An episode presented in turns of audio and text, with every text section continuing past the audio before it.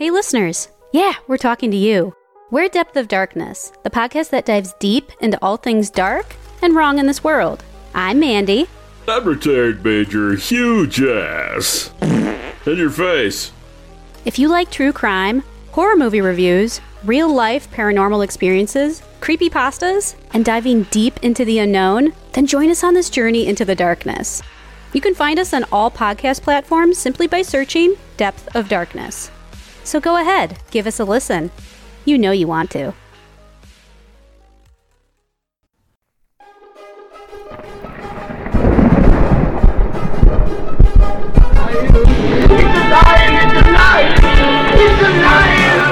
Thank you for letting us in. I was burying bodies out in the desert.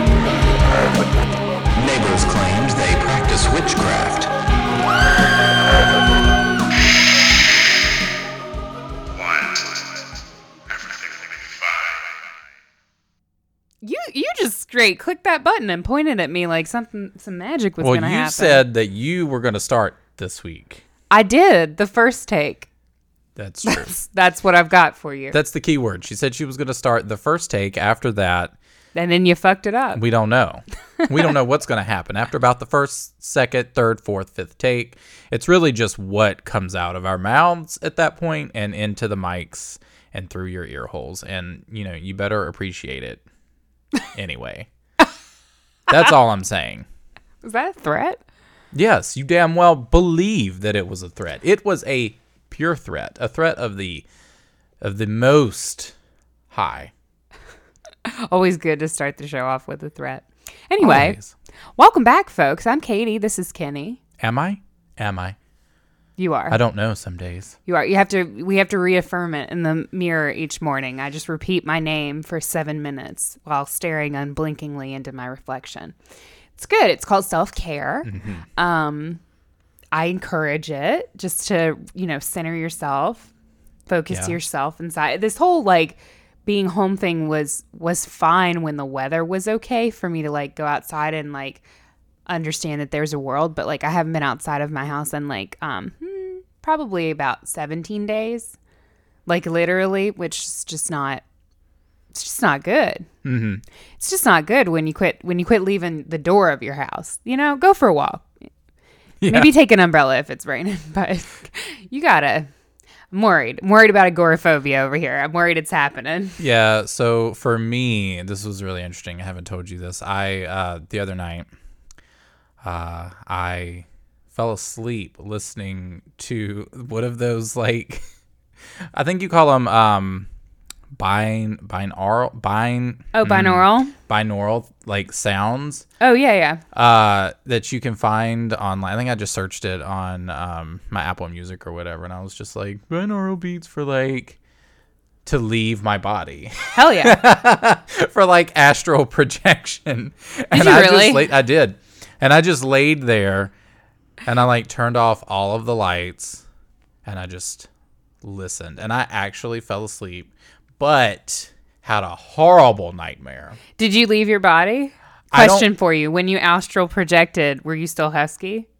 The world wants to know. Yes. Hot take, still fat. Damn it. Um Yes, still fat. Um had a nightmare l- and the reason why I bring it up is because when you mentioned looking in the mirror, it reminded me. Uh had a nightmare that I went into the bathroom, looked at myself, and there were just cuts everywhere. Mm. All over my face. That's so- alarming. I'm sure that doesn't mean Um, anything. I'm sure that doesn't reflect poorly on your uh, on your sanity. on my mental state. Um, yeah. So there's that. Monitoring the situation. Yeah, we'll report doing with it, you know. updates. Um, I may try it again. We'll see. Um, I want to try it, but also here's the thing: I need to know: Do carbs exist on the astral plane? Because if not, I could just spend more of my time there, and we could we could get some traction with this this quarantine diet. I'm gonna I'm gonna say no. um, but potentially I could just feed off souls That's mm, at that point. And if we could really make that full transition, if we could get into uh, keto has the fat burning mode, if we could get into the soul burning mode, um, and we could just kind of leave nutrition behind and just absorb the souls of others to fuel energy. Um, I feel like there's something to that. I feel like that's the path, maybe. well. Maybe that's what Ben Stiller's I- character I- in Fat Camp uh, or in Heavyweights. maybe that's what he. Maybe he was in soul burning mode. I just feel like you need the Lord. At that point, if you're consuming souls and your your astral self is consuming souls, Yeah, we might have a problem. it's a lot. Do the do the ends justify the means? Some might say. Others might say no. They don't.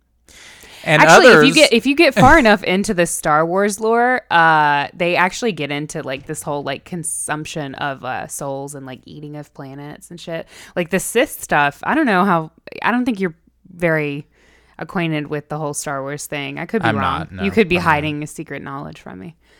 Um, but yeah, if you get if you go pretty deep into the Star Wars lore, the Sith get into some fucking dark shit of like eating planets and like consuming whole worlds. It's it's, it's fucking goth. okay, It's cool. Yeah. It's very cool. The problem is you have to put up with a lot of like Star Wars shit to get there, to get to the to those. I was never into Star Wars or Star Trek.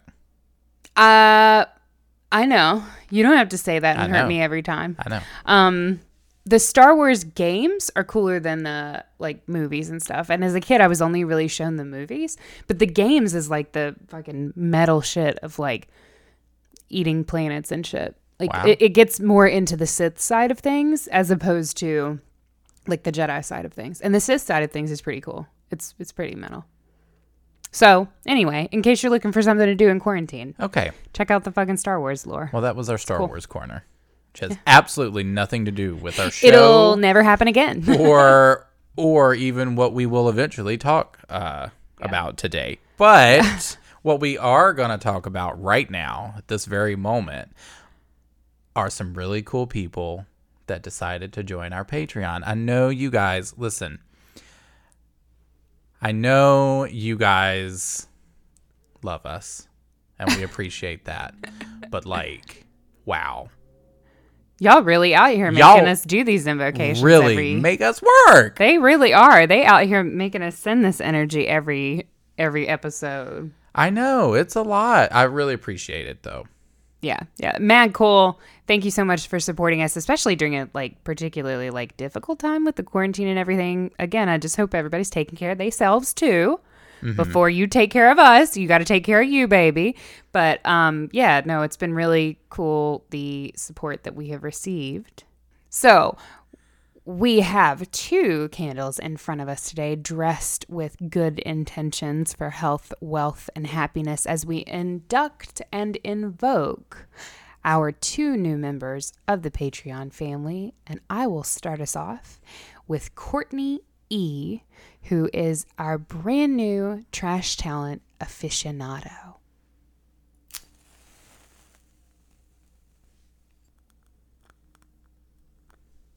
And welcome Corey to our Stay Spooky Squad.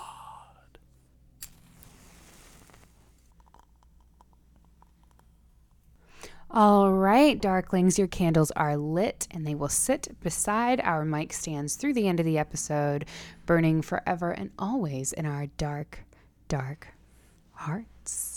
Dark Hearts indeed. Indeed. Indeed. So, what are we talking about today? I guess it's my turn My- to talk. my I gal. don't I don't really know.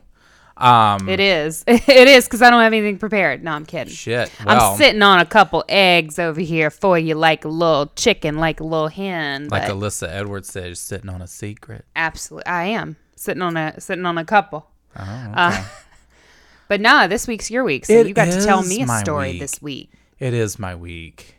It is. Why do you sound so disappointed? No, I'm not disappointed. But um yeah, I'm pretty excited to talk about this topic today. It's really, really, really interesting, really creepy. Um, so, are you ready? I'm ready. I just want to make sure, folks at home, are you ready? I don't care if you are or not because I'm going anyway. I'm going in. I'm going in. like a bad date. I don't I care if you're ready or I'm not. going in. I'm just going to spit on it and I'm going in. Oh. Your public service announcement before we get started because I'm really passionate about this. Never let somebody use spit as a lubricant for you. Don't do it, baby.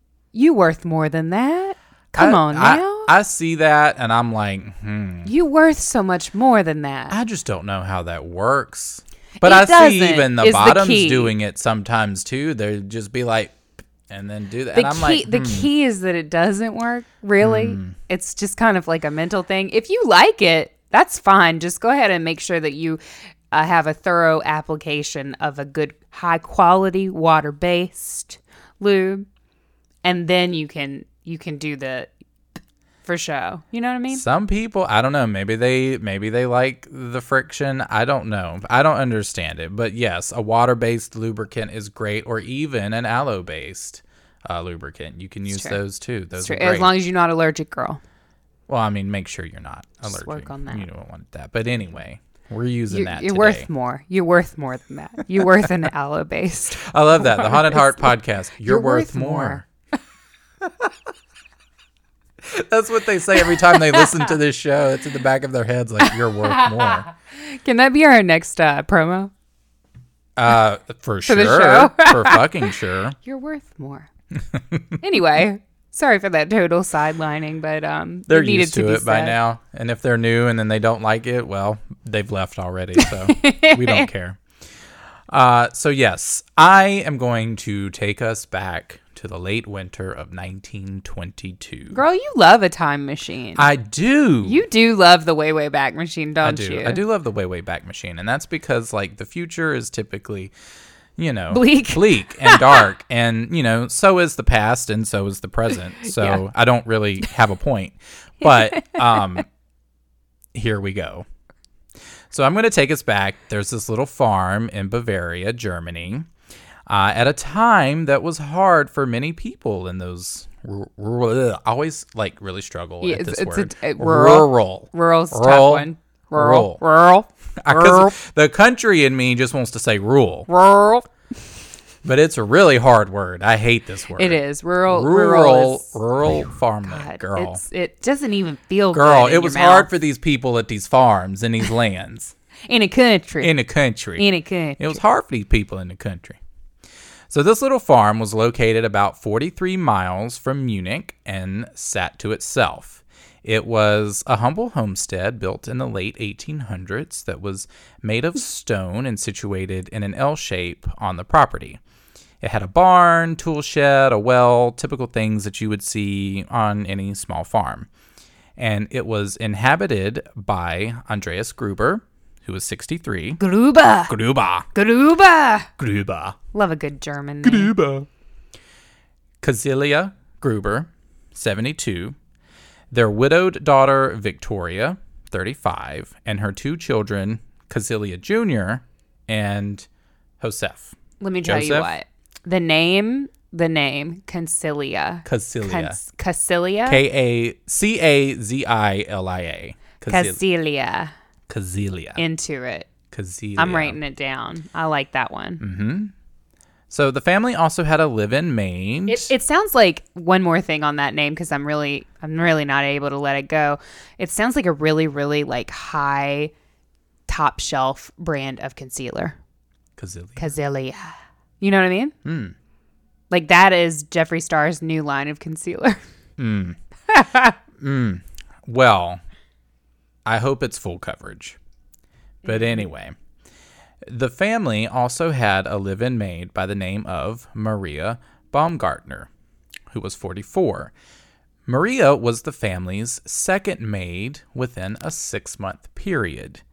The first maid quit, allegedly citing odd occurrences that were happening on the farm strange voices, disembodied footsteps in the attic, It would soon come to pass that her gut instincts to leave were extremely well warranted. As they often are.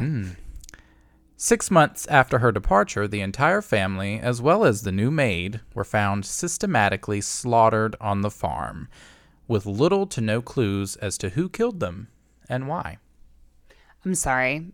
Uh, I just want to congratulate you on the on the research that you've done and the way you've laid this story out. But I am having some trouble today because every every now and then you'll throw a phrase in like a humble homestead mm-hmm. and systematically murdered on the farm that just sound like the names of novellas to me. Like it sounds like Syst- we're going to check out a humble homestead from the library. We're going to see what that's all about. Systematically murdered on the farm. Is that oh systematically murdered on the farm? That is the Why does that sound like the name of like a photo series that we would do for the podcast? it's my autobiography. It's just us with like with livestock, listen, listen. just in horrible murder scenes of us, not the animals. Murder scene, but make it fashion. Absolutely, absolutely. We're on to something there. Um, I'm pretty sure America's Next Top Model had that covered many years ago. But uh, so before I get into some of the strange occurrences that were happening, I want to talk a l- about the family a little more. So the family was known to be rather reclusive, and with reclusivity in small towns, we get what Rumors. rumors. We get that. rumors about Gruba. rumors, Gruba rumor. or you could say Gruber gossip. Gru- mm. Gruber gossip. But Gruber rumor rhymes. Gruba rumor. That's true. So yes, you also get a sounds big like a makeup line to mm. me. By the way, All right, we're not a makeup podcast. I'm I need sorry. You to, I need you to pull back. I'm just on- I just have this mar- this big there's no there's energy. no visual here. There's no visual here. You're not wearing concealer right now. Oh, far from it. oh, everything is laid bare, shall we say? Nothing is hidden here. That's true. So the nearby towns had lots of hearsay when it came to this family. Andreas was suspected to beat his wife. Neighbors claimed to often hear the children crying due, due to being locked in the cellar. His wife, Kazilia, was described as a, quote, busy woman who had inherited the farm due to her previous husband's death. It was claimed that she had suffered a lot of abuse from both her own father and by her husband, Andreas. Victoria was previously widowed when her husband died on the front lines of the war and lived with her family with her two children. Victoria and her daughter were one of the few members of the family who would often venture out to other towns. Victoria was a part of a local church choir, and her daughter, Kazilia Jr., went to school. The youngest member of the family, Joseph, Victoria's son, kind of drew some suspicion because it was believed that he was the result of an incestuous relationship between Victoria and her father. Hmm. Back in 1915, Victoria had actually been sentenced to one month in prison for having an incestuous relationship with her father. And when Joseph was born, she made the claim that the child's father was a gentleman uh, by the name of Lorenz Schlittenbauer uh, which was someone that she had kind of had a short relationship with previously. Lorenz, however, denied being the father, and as a result, Andreas ended up being charged and sent to prison. Now, You know how much time would we have saved, and how much justice would we have found if we had just had Maury back in those days? I mean, honestly, Maury and his little envelope coming through, Gruber, you are not the father. like like a German version of A Maury. German version I of it. Maury. It's good. It's a good show. Um, so the incestuous, like the family that lives apart and that's like super secluded and isolated and whatever. Like I feel like most of the time when we see families like that, we do see rumors like this spring up, and the incestuous rumor like tends to be one that repeats for some reason. If a family chooses to like live apart from society, like for some reason that just means they're fucking each other. I don't know. If you look at Pornhub le- recently, maybe that's the case. Seems like a lot of people are really preoccupied with that, but Mm-hmm. um, in recent years. But uh, yeah, I don't know. I could just as easily kind of see somebody who maybe is like more ingrained in society, like this Schlittenbaum and whatever his name is. Um, I could see somebody like that, like having a relationship with somebody who is more of an outcast and then like feeling wanting to downplay that or wanting to distance themselves from that or what have you. So I could Yeah. see I could see it either way, you know. Yeah. I'm just gonna hope against incest. Yeah, I mean, it Fingers it- crossed. Like I said, a lot of it is hearsay, and I think some of the hearsay led to the like the actual like incarcerations of Yeah, them. And yeah. so I I I don't really know either way. Like It's yes, unclear how like much it evidence is- there is. Right. It's unclear as to how much evidence there is, but you know they have you know this ha- has happened multiple times at this point. Um, Lorenz actually uh, later on rescinded his claim and accepted Joseph as his child. But that was only after Victoria had met with him crying and offered him a small sum of money for child support. Because the family had like a little bit of money. Like they were humble, but like they weren't super, super wealthy, but like they they were comfortable. Yeah, I mean, it sounds like they you were listing off all the shit that they had, and it sounded like they were doing all right. Yeah, like, they're doing good for farming. for farmers in the in the twenties. Yeah. Like you know, Yeah. They were they're they were comfortable. Like it wasn't anything extravagant, but like they held their own. okay, a humble homestead. A humble homestead. I can't with you. I mean, I just I don't know. that phrase just hit me, girl. I was I, I was want I think that. I want a picture of us like American Gothic where it's just Yeah. us, but then in the words a humble homestead is like you know, in script above it. Yeah. Except in the back. except we're holding some I don't know, like I've got a ball gag in or something, and then you you're holding like a fucking whip or something. Who knows? Um. So he she came to him and offered him a small mon- a small sum of money for child support. And it's believed that this was most most likely an attempt to buy Lorenz's paternity and exonerate her father, because after that, once he rescinded his claim, he was, you know, her father was released. Mm-hmm. So, again, allegedly, Right. I could see it either way. yes. So, uh, we can see that this family they've got some issues. They've got issues. And so now we find ourselves in the months leading up to their murder. We know that their previous maid had started hearing strange voices and disembodied footsteps in the attic and promptly yeeted herself right the fuck out of that situation. So we love that. We love when someone listens to their instincts. Props to you, girl. Hell yeah, girl, that's me. I'm out. You She know, if said- Hmm. it don't feel right, I'm out on many levels and many things in my life. Footsteps. No, you know what? Disappointed. I'm good. Bye. I'm out. Deuces. They're like, they're like, what are you doing? You still? I'm out. Bye. Bye, girl. How do you say bye in German?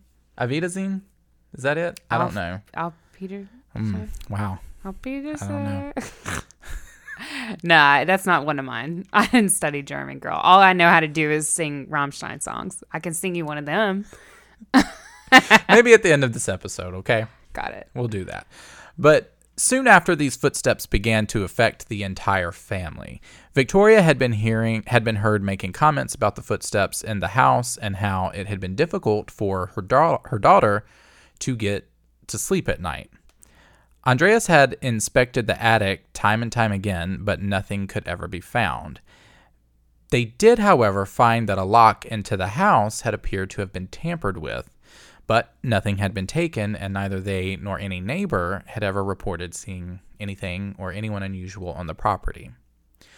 Um, but one evening, Andreas discovered a single set of footprints leading into the farm in the snow, but none leading away.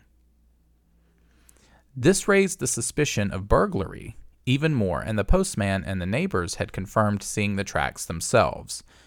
One day, a Munich newspaper showed up near the edge of their property, which was strange because the family never even traveled to Munich, and nobody in the family claimed to have purchased the paper. Lorenz later made claim that Andreas had come to him asking if he had seen his house key, stating that it had gone missing and that Andreas believed it to be stolen. So, fast forward to March 31st, 1922. Maria Baumgartner had been driven to the family farm by her sister for what would be both her first and last day of work. Later that evening, Maria would be slain in her room, two year old Joseph in his bassinet, and the rest of the family would be led out to the barn and murdered one at a time by a blow to the head with a mattock. Hmm. Which, if you're not familiar with a mattock, is kind of like a hoe, Is it? Okay. like a hoe, like pickaxe type deal. Got it. Type. It's a gardening tool. Got it. The bodies weren't discovered until four days later, after suspicions arose due to Kazilia's absence from school and Victoria's from choir practice. On Monday, April 3rd, the postman noticed that something wasn't right when he made note that the mail he had previously delivered had been undisturbed.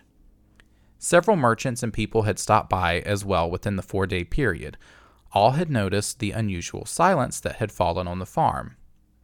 On the fourth day, Lorenz sent two of his sons to check on the family, and when they returned back with nothing, Lorenz and two neighbors went to search for themselves.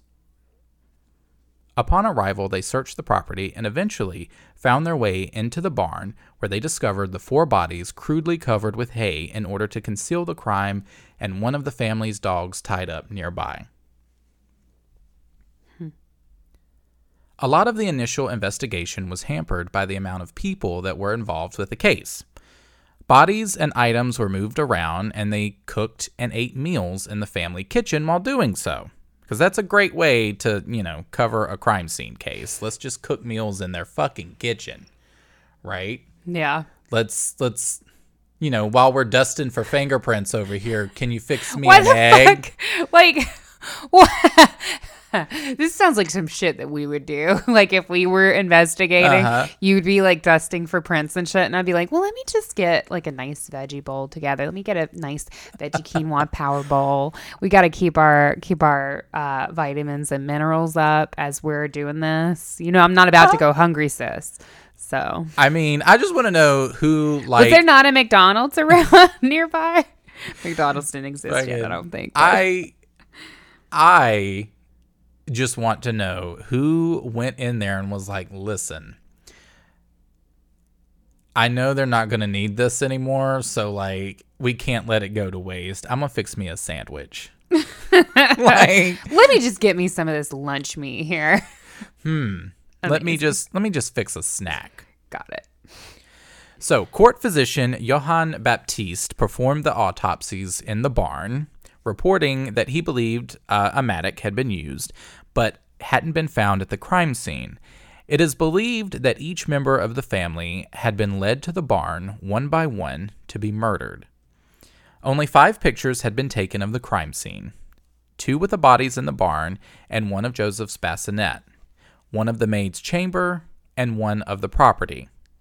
In subsequent investigations, it was revealed that Victoria was the first victim, followed by her mother, followed by her father, and then her daughter. And then in the house would have been the maid, and finally, little Joseph. The younger Cecilia showed signs of surviving her initial attack as she was found with clumps of her own hair in her hands.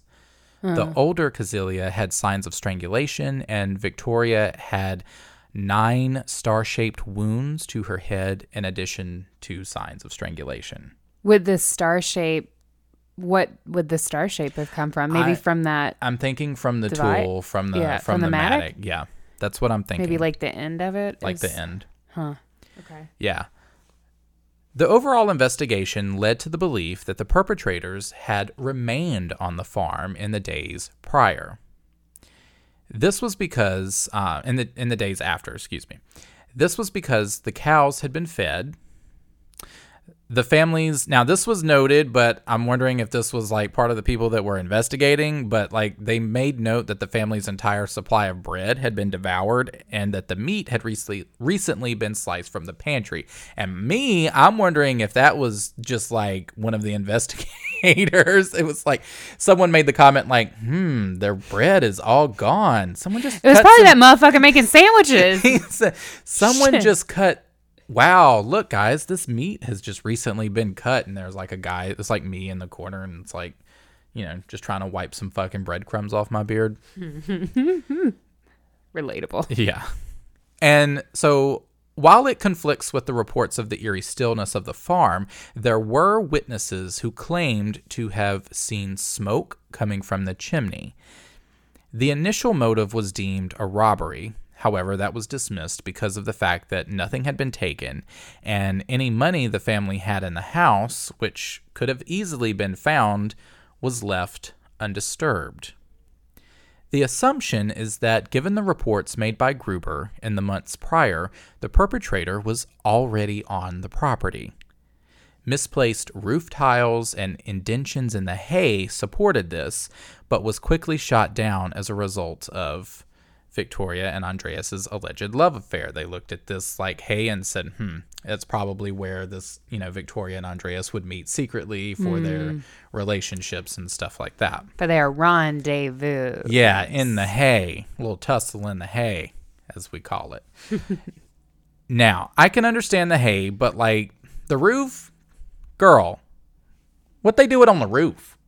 I mean, sometimes you just need like a like a scenic environment. Okay, but like if you were going for privacy, like I can understand like hiding in the barn in the hay, but like on the roof? I mean, how often do people look up? You know what I'm saying? You got to be like the panther. You got to be like the tree snake. uh-huh. Maybe You know? shit. Maybe that's what the footsteps It's probably were. people fucking over our heads all the time. That's what the footsteps were, Uh-huh. girl. Um, so on April 1st, a witness claimed to have seen two men at the edge of the forest and had quickly turned their faces away when they had been discovered. A repairman that had shown up to work on a piece of machinery made note that the doors had been locked and hadn't been and he wasn't met by anyone. He did hear the dogs barking inside the home. When he was finished with his work, he noticed that a dog was tied up outside the barn, and the barn door had been opened. And as previously stated, the dog was subsequently found in the barn and the door had been closed. So this was his statement. He was there in, in this four day period because he had come to work on a piece of machinery. Didn't see anybody there, decided, whatever, I'm just going to do my work. And these are the things that he claimed to have noticed. huh. Okay. So, our main suspect. We love an impartial witness. Mm-hmm, we do. So we've got some suspects here. So we're gonna move on to this. Okay. Our main. Let me get out my magnifying glass. Yeah.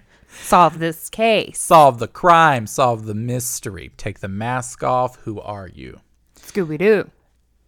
So our main suspect, Lorenz. Lorenz. Yeah. Yes. Obviously.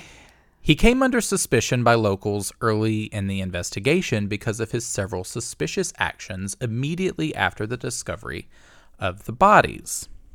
When Lorenz and his friends came to v- investigate, they- Lorenz and his friends. and his friends, Lorenz and friends. Lorenz and Co. Lorenz and Co.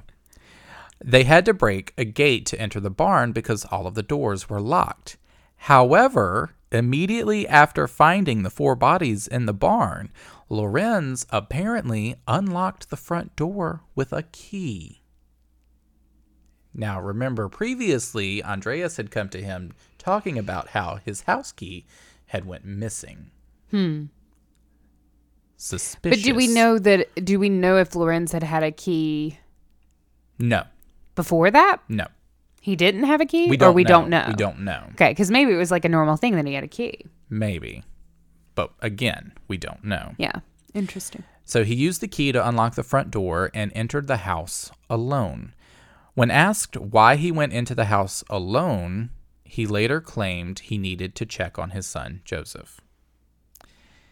He was also known to have disturbed the bodies within the home. A quote from one of the neighbors that had accompanied him to the crime scene went as follows Pole and I immediately, Pole was the other guy, the name. Pole and I immediately told Lorenz when we found the bodies that he should be careful to leave things as they are, but he replied he had to see things for himself. He then told me to feed the cattle, but I told him that we're going home and reporting to the police. Uh. Quote, he was very busy. He went straight to the cellar to, fel- to fetch milk and feed the pigs. On the way home, Pole and I said nothing. It was very striking that Lorenz changed everything that could have been changed and knew exactly where everything in the house was. In my opinion, Lorenz did not often go to Hinterkaifeck, which was the name of the farm, as Andreas wouldn't have allowed it. So I think this means that more than likely he wouldn't have had a key. Yeah. I guess, but hmm. It is suspicious. But at the same time, like just thinking like in that time period, like I could see everybody's reaction to like something crazy like that happening, like an entire fucking family just being wiped off the face of the earth. Um like everybody reacts to things in different ways and so whereas one person might find that and just completely dissolve into tears one person might fly off into a rage one person might go completely catatonic and just like not have any like visible reaction but clearly they're just like not speaking or doing anything and then you have people and i kind of i kind of sort of relate i mean i know he's a suspect and there is some sus- suspicious behavior but I can kind of relate to when you walk into a situation that's just like immeasurably bad. Not that I've ever found an entire family slaughtered and hope to never, but um like I can kind of relate to that impulse to like set everything right. You know what I mean? And like I kind of can sort of understand that mental leap of like, okay, we have to make sure that we feed the pigs and we have to like do this and we have to do that and we have to just set everything in order and then everything will be or- organized and orderly and everything will be okay and it'll be like this family is not fucking murdered, you know? So I can I can kind of sort of see it. And then the other the other aspect is that um livestock and stuff were like basically assets at that time. It wasn't investing was not as big. You know, there were only people you you- unless you worked in finance or you worked in banking, investing was not a thing for you. And so these these pigs were their investments, right? That that was their asset. That was the the homestead, the humble Right, homestead. The humble homestead. Um, so I can see where if you, I, I can see where that would be a priority, and I could see where depending on what your reaction, your individual reaction to grief is, I could see where you could kind of throw yourself into doing those things instead of like dealing with the elephant in the room, which is the fact that this family's been completely massacred. And you Right. need to accept, in order to call the police for something like that, you have to kind of accept that it has happened yeah. and I could see you doing literally everything else in order to avoid accepting that that's what's happened. Yeah. On the other hand, it's it is shady and I definitely see why that would make him a fucking suspect. Yeah. It is weird that he had a key if he didn't go there much. Yes. But that could be this person's perspective. But also it doesn't seem like their relationship was that good, so Yeah, I mean, know. it doesn't. From what I had, from what I read, uh, Andreas and Lorenz didn't really get along. yeah. and like but maybe she were, slipped maybe Victoria slipped him a key though. You know what I'm saying? it could be. I mean, they got to get up to the roof somehow, girl. I mean, it's true. I mean, it's true. Maybe she did slip, slip him the key. We never know. Possible. We won't know. Um. So, according to reports in the files for the case, uh, local teacher, uh, we're going to just his name is Hans. I'm not going to Hans. Hans. Local teacher Hans um, discovered Lorenz visiting the remains of the demolished Hinterkaifeck in 1925. Upon being asked why he was there, Lorenz stated that the perpetrator's attempt to bury the family's remains in the barn had been hindered by the frozen ground. This was seen as evidence that Lorenz had intimate knowledge of the conditions of the ground at the time of the murders. Although, being a neighbor and familiar with the local land, he may have been making an educated guess. Another speculation was that Lorenz murdered the family after Victoria demanded financial support for young Joseph. Um, before his death in 1941, Lorenz conducted and won several civil claims for slander against persons who described him as the quote murderer of Hinterkaifeck. I don't know that the last part is um, a little conflicting to me because I don't know. I don't see Victoria demanding money from him, especially when she initially supposedly gave him money. Yeah, that's weird. Um That's super weird. Actually. I so the thing with the frozen ground, it- it almost I don't know. Maybe I'm editorializing it in my mind, but it almost sounds like he went back there and is sort of like stuck on this crime and is like going over and over in his mm-hmm. head maybe and like he like in an attempt to understand he is kind of years later like still processing it It's still you know? haunting or like trying yeah like. yeah or like he's trying to like understand to me that that comment sounds more like he's trying to understand what happened in detail rather than sharing some sort of like weird like detail from the Yeah. crime, you know? And I mean, obviously, if you fucking live there, if you go outside your house and it's fucking cold, girl, and the ground is frozen, then you know that like it would not be a good time to bury a body, you know? This is true. like that doesn't necessarily seem like insider knowledge. Yeah. I, I agree. It to just me, to it- me it sounds like a detail that like comes to you later, like after the fact, you know? Well, it's just something that like I just feel like as someone who lives on that property or who lived near that property would know, right? Like Yeah. I mean that just doesn't seem like Or just like, in the area. it does doesn't seem like it would be, you know, uncommon knowledge for No. someone to know that during this time period in late winter the ground's going to be fucking you know, hard to right. like try to bury somebody in. Right. So It just sounds like one of those things that you remember that fucking happens to me all the time when you have like an argument with somebody or a discussion with somebody and you fucking think of what you should have said to them in the shower afterwards and you're like, damn it. like when you said steam. yeah. Like There's like a picture of me, like they're years and years, years down the road. And then I like come up to you. You're an old you're an old woman, I'm an old man, and you're just staring off into the distance and I'm like, What are you doing here? And you're like, I really said Steen. I really said that.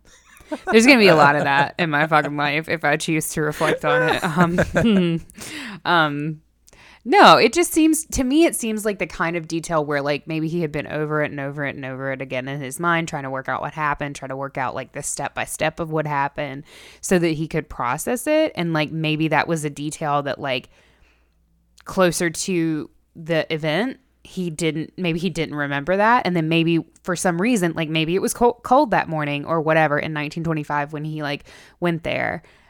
And maybe that jogged his memory and he was like oh you know that's right it was cold the ground would have been frozen so Yeah. that would have hindered whatever happened you know i could i could very easily see how that all comes together Yeah. but he could also be a fucking murderer We allegedly probably won't know. Um, so the former maid uh, even had an opinion on who she thought the killers were. She actually the tea suspected the tea girl. She was like, "I got an opinion, girl. what's the tea Let's We- get we in on this rumor mill." Because you know, maids know every fucking thing that's going on in That fucking true. house. She knew. She knew Shit. they was fucking on that roof. She heard it. She Mm-hmm, said, "I ain't." About, that's why she left. Um, so she had her own opinion on who she thought the killers were. She suspected two brothers um, by the names of Anton and Carl Bichler to have committed the murders. Bassler, Bichler, Baskin. Bichler. I don't know. We're gonna call them Anton and Carl. Got it. Anton had Sounds like a helped sitcom. Anton and Carl. Anton and Carl on the homestead. Um, Anton had helped with the potato harvest on Hinterkaifeck and therefore knew the grounds. She said that Anton talked to her often about the Gruber uh, family. Anton reportedly suggested that the family ought to be dead. What they did to him, I just I don't know. But he just claimed. I think What's the beef I- there? I did they think- stiff him? Did they stiff him on his wages when he came to harvest them potatoes? I don't know. I'm just like, were y'all fucking? Was the maid and this aunt were they fucking? I Are mean, they I was in going to on ask it? about the nature of their relationship. To be quite honest with you, I don't really know the nature of their relationship, but it don't seem good if she's nominating him for murder. um, I think, I think an educated guess would be that he had probably heard the rumors about you know the family and just figured that you know if it was true, I guess, then I guess he just thought that they should be dead. But anyway, just seems like a strange thing that you would bring up to the maid. Um, the maid also emphasized in her interrogation that the farm dog who barked at everyone never barked at Anton. She also claimed that Carl would often talk to her through her window at night. She thought that Anton and Carl could have committed the murder together with someone by the name of George Siegel, who had worked at Hinterkaifeck and knew of the family, quote, fort- fortune. But, you know. Supposedly, uh, George had broken into the home in November of 1920 and had stolen a number of items, though he denied it. He did state that he had carved the handle of the murder weapon when he was working at Hinterkaifeck and knew that the tool would have been kept in the barn passage. So, That's some suspicions. Also, is kind of corroborated by a previous witness statement who claimed to have saw two men at the edge of the forest. Um, and then when that witness looked at them, they kind of turned their faces away after the deaths of the family, supposedly. Okay. So, my guess is like I kind of personally lean towards them, um, but there was an even like weirder suspect I love Um, it. I love it. Because Reserving judgment. once they couldn't Give me the figure weird out well, once they um, because you know how things devil? happen, right? No. Did they nominate the devil? and behind the third door, we have Satan? Satan himself. Satan. and he's like coming out. He's like, yeah. Hey. It's like Price is Right music in the background. He's walking out like an NBA like basketball player. And there's some like Stan girls who's like, yay, go Satan. with posters. Yep. Titties out, honey. They've got pentagrams on the nipples. we love a pentagram little uh oh what are they called? Oh, pasty. We love a pentagram pasty. Yeah. Pentagram, pentacle, whatever the fuck you want to call it. Anyway, they've got those on. Um, and they're they're they're cheering for Satan, but no. Um, actually, it was Victoria's late husband, Carl, who turned out to be a suspect, right? Because even Wait, in- what? he was dead. What? Yeah. So this is what happened. So They when the police just came back get- to life and murdered people. possibly no, but you know that like when, especially back then. death. Well, I'm getting That there. shit was easier back I'm then. getting there. Okay. But you know, like things like this happen when like red ends, we don't really have like a suspect that we could name. So now we're really just grasping at straws, Mm. right? Mm-hmm. Um, so her late husband, Carl, um, had been reported to have died in the war in December of 1914. However, his body was never recovered. It was suspected that he could have somehow faked his death and murdered the family out of revenge of Victoria and her father's relationship. This couldn't be substantiated as many of Carl's fellow soldiers testified to seeing his dead body. However, there was a rather odd story of a German speaking Russian sh- soldier who claimed to his comrades in the Second World War that he was the Hinterkaifeck murderer. So, What? that was kind of thrown out, but again, like I said, we're ga- we're grasping at straws here. yeah, that's I, that seems really complicated to me, and it also seems like It seems improbable. like him bragging about being the Hinterkaifeck murderer is like some dumbass shit that like soldiers would say to each other in basic. You know what I mean? Pretty much. Like it sounds like some shit that they would say as a joke or as a. I mean, again. I say that, but like, who are these fucking people joking about being murderers? Because I've never been like, I murdered a whole family. Let me tell you about it. What a great story! like, what the fuck? I, nor do I know anybody who would do that, but I, I guess it takes all kinds. It does. I It guess. It I don't know. do. That one seems like a stretch to me. It was definitely a stretch. It Yeah. was a thousand percent a stretch. Um, So the case went nowhere after this. The skulls of the victims had been sent to Munich for investigation and allegedly been brought to a clairvoyant to try and get some insight as to what happened. Love it. Love it. Tell me what happened, Miss Cleo. What'd she say? Nothing. Got it. Um, Rare. She couldn't find anything. Rare like- in her profession. Damn, okay, sis. All right, she might have been legit. Look, I don't see it. She said, "I don't know. I don't see it. I don't know. I don't know who." I love that. Instead of making some shit up, she just said, mm, No, sh- girl. Mm, she said, "I don't know. okay. That didn't right. happen." She. I respect you, sister. I'm sorry I made fun of you to Um, start with. I thought you were going to be full of shit. Nah, nah. She she she was just like I don't know. Alle- but again, allegedly, they were allegedly brought to a clairvoyant. Mm-hmm. But so with the upheaval of World, World War II, the skulls were lost forever, and the bodies remain buried without their heads to this day, which is terrifying. Huh. The farm itself was torn down, and a memorial was placed on the property.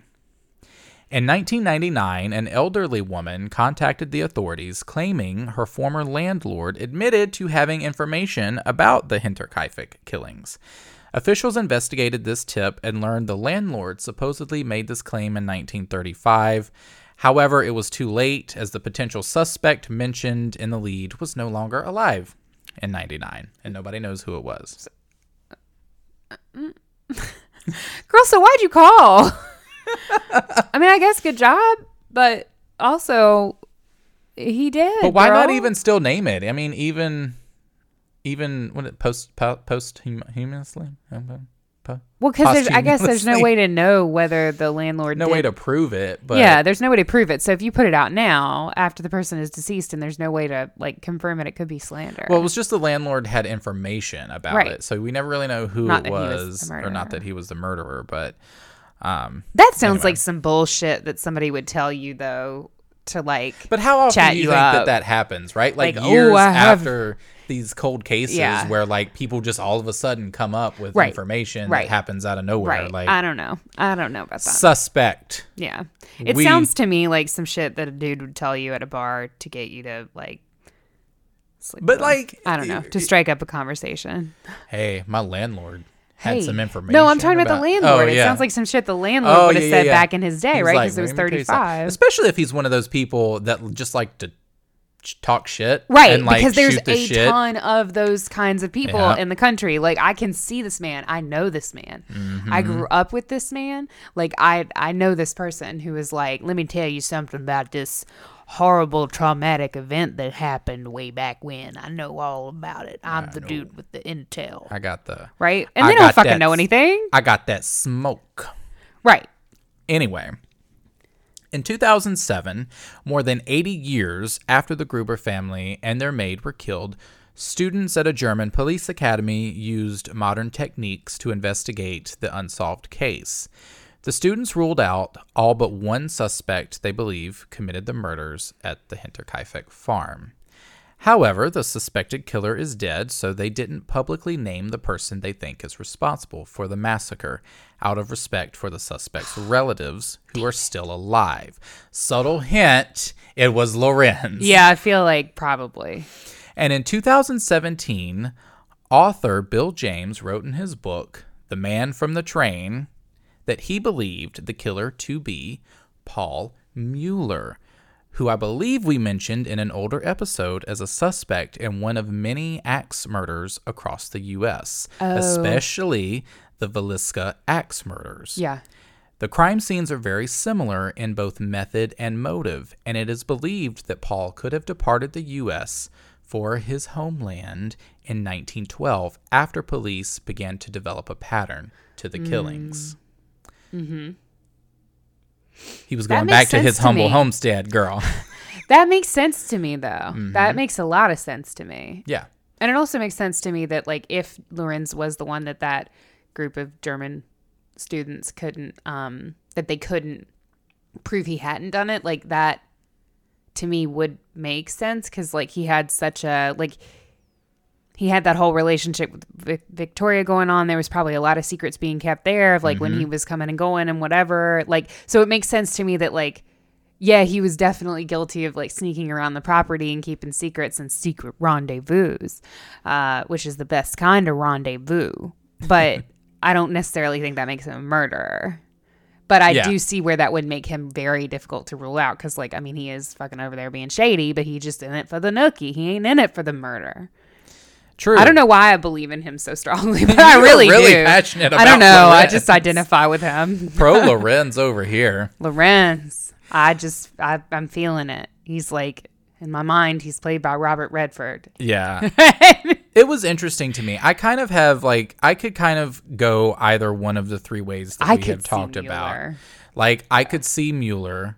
Um I do think that it's definitely out of the three that I'm going to mention, it is the most of a stretch because just because of the fact that, you know, we're in sep- we're on separate fucking pieces of land, separate continents right now. I mean, know? I guess it's a stretch, but, But- it's not that much of a like to me. That do, that's not because Paul Mueller was very transient, and so to me, it, it's not that much of a stretch that he, if he felt like the police were onto him in the states, that he would book it back to Germany. Right. Like that makes sense. Yeah. Um I I definitely have some suspicions about Lorenz, especially because of the key.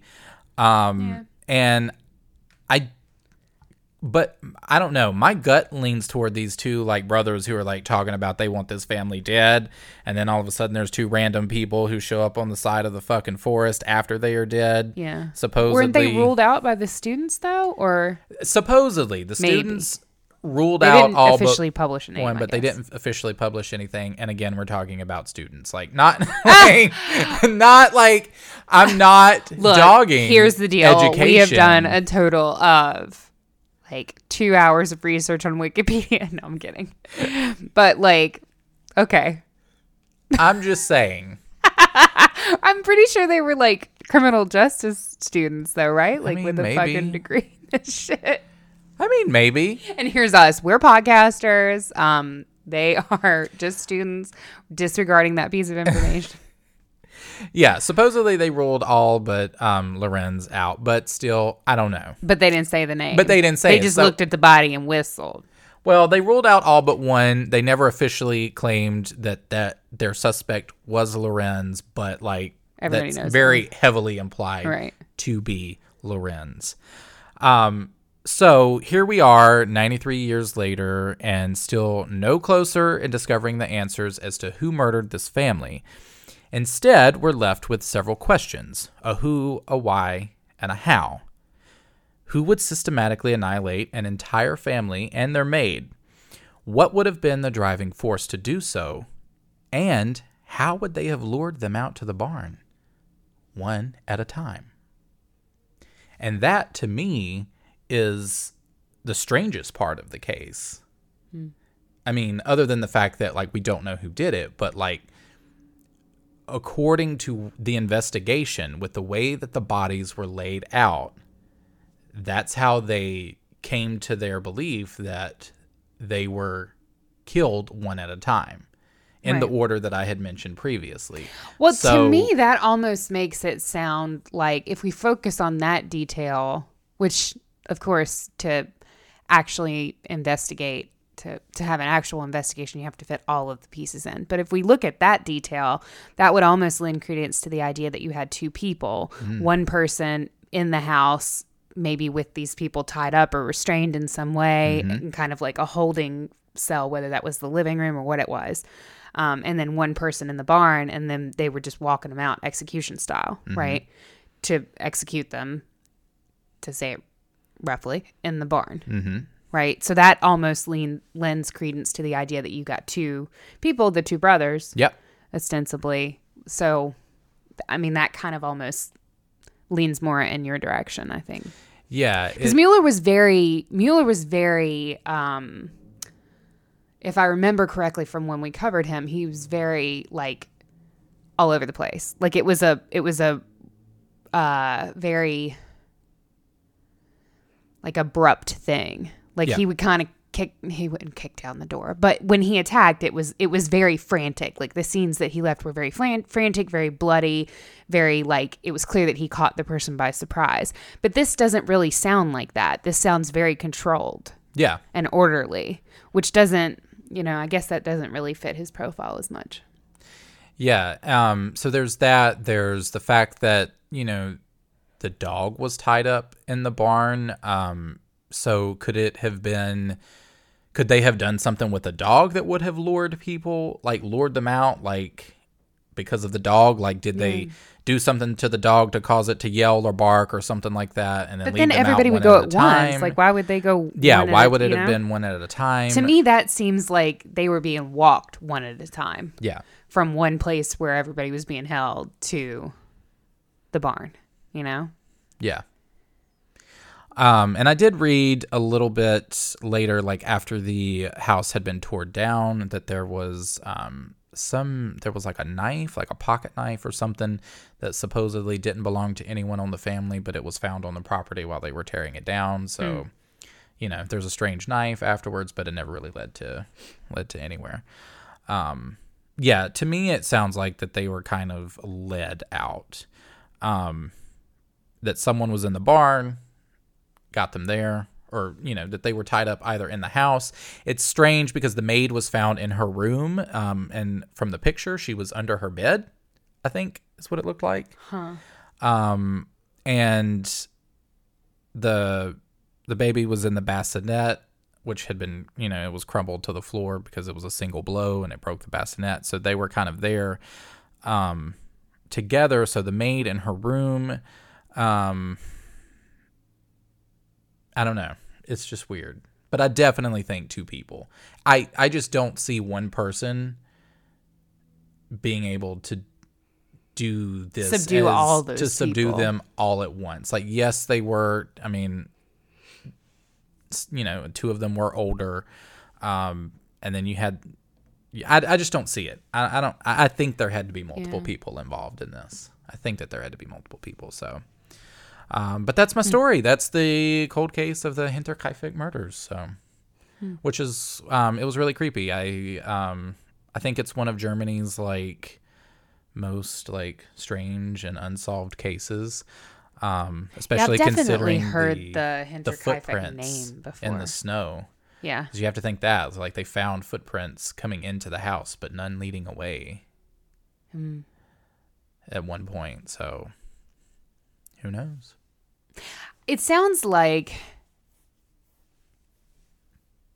Mm, this is one of those cases where I have to be somewhat suspect of the initial investigation too, Definitely. though, because the initial investigation was apparently like handled so poorly, right? Yeah. So the details like that that it can be really easy to get fixated on, like there's footsteps going in but none going out. Like it's kind of one of those things where is that like a key element of the case?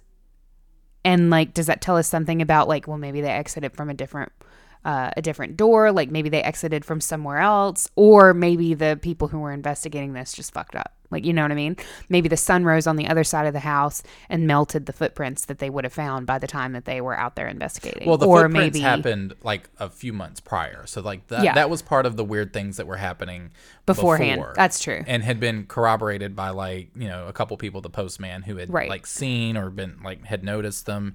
Um, but you also have to think uh, the news, the strange like paper that like just showed up out Right. of nowhere from Munich that Right. was like found at the edge of the woods that like I don't know. It it, it just seems very uh, this is one of those cases where you have to be suspicious of the information that you're given because it it sounds to me like it could be very unreliable. Like how all of the weird stuff that was happening leading up to it how observant was the family? Were they you know? It's and then the investigation sounds like it was totally fucking bungled I mean yeah and they only took five pictures. Like I said, there were the, there's Crazy. only Crazy. five pictures, and then it it just it, it was fumbled from the beginning. And Yeah. I think a lot of that, a lot of these cold cases happened because everything was fucked up at the yeah, beginning. true. I think that, and like I said, I'm not a student at a fucking police force or Uh. whatever the fuck that is. You know, and I don't study this shit, but it just seems to me that like, you know, if you don't that whatever you discover is crucial and how you discover it and how you handle those things is you know, it's a crucial part in not fucking up everything because a lot of these cold cases just seem to happen because like people just didn't do the right things at the start of it. Yeah. Yeah. So Then it gets a hard fucking job. We don't do it, so we, Don't it's just it. our job We to tell you to be better. we it's No. we just sit and um talk about it uh, hundreds of years later. Yes. Well, that no was very that was very interesting. Thank you for that. yeah.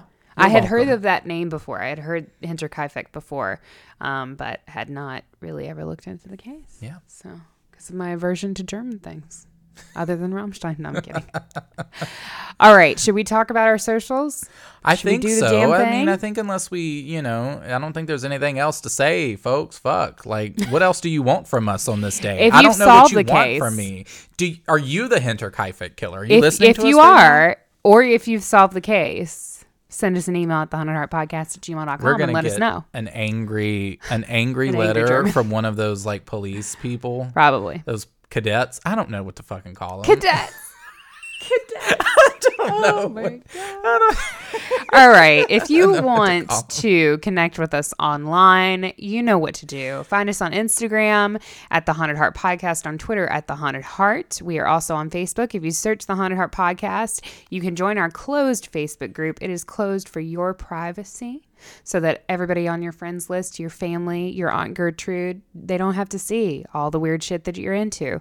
If you request to join, either Kenny, myself, or a member of our Murder Mod Squad, we'll approve you. And then you can get your horror memes on, you can get your true crime case studies on, you can get all of it. You can mm-hmm. get it all, girl. Oh, and if you still want more, then you can check out patreon.com slash the haunted heart um, we have all sorts of extra bonus material if you're going back through episodes and you've listened to everything and you want more bullshit then you can check out the exclusive bullshit that we have on our patreon uh, and it's as little as a dollar to join so it doesn't have to be a big chunk of change Patreon is for those greedy bottoms who just want more. Yes, it is.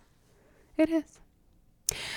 Uh, I think that's it. Oh, if you have any suggestions for things that you'd like us to cover, for uh, films that you'd like us to watch for Netflix and Kill, shoot us an email at the haunted heart podcast at gmail.com. We would love to hear from you. Mm-hmm. We Even would. if you just want to say, hey, girl. hey, what's up? Yeah. Just shoot us uh shoot us a little message there. And as always, we're gonna ask you to rate this fucking rate and review this fucking podcast because we always A do. thousand percent rate. It's mostly me. I want It- reviews. It's mostly me, It less is. Katie. I think Katie just doesn't want to know what you think of us, but um, which is why That's not true. I want reviews as well. I just like, don't I give a know. fuck. I just, I just love, I just, you know what? I just love feedback Yeah, yeah. that I won't listen to. but I just want to know. Um, we did have another uh, reviewer who left us five stars uh, by the name of Anyanka Angel, who said, I love you guys. And even though I say I'm going food shopping and felt a little hurt by your comments today, I'll still give you five stars. Amazing. Look, here's the deal. I have people in my life who say food shopping. They are wonderful, beautiful people. I did not mean to by any means malign the people of Philly and uh, Southern Jersey. Um, I love all of you, and uh, God bless you. And I didn't mean to malign you at all. I love you and your food shopping. And if you wanted to, we could even go food shopping together after so. after quarantine, though. after quarantine. Yeah. Yes. Yeah. So until quarantine's over, folks, and we can get out into the streets and fucking strip our shirts off and run naked and with our little pentagram pasties on, you know Yes, what you girl. got to do, folks. You've got to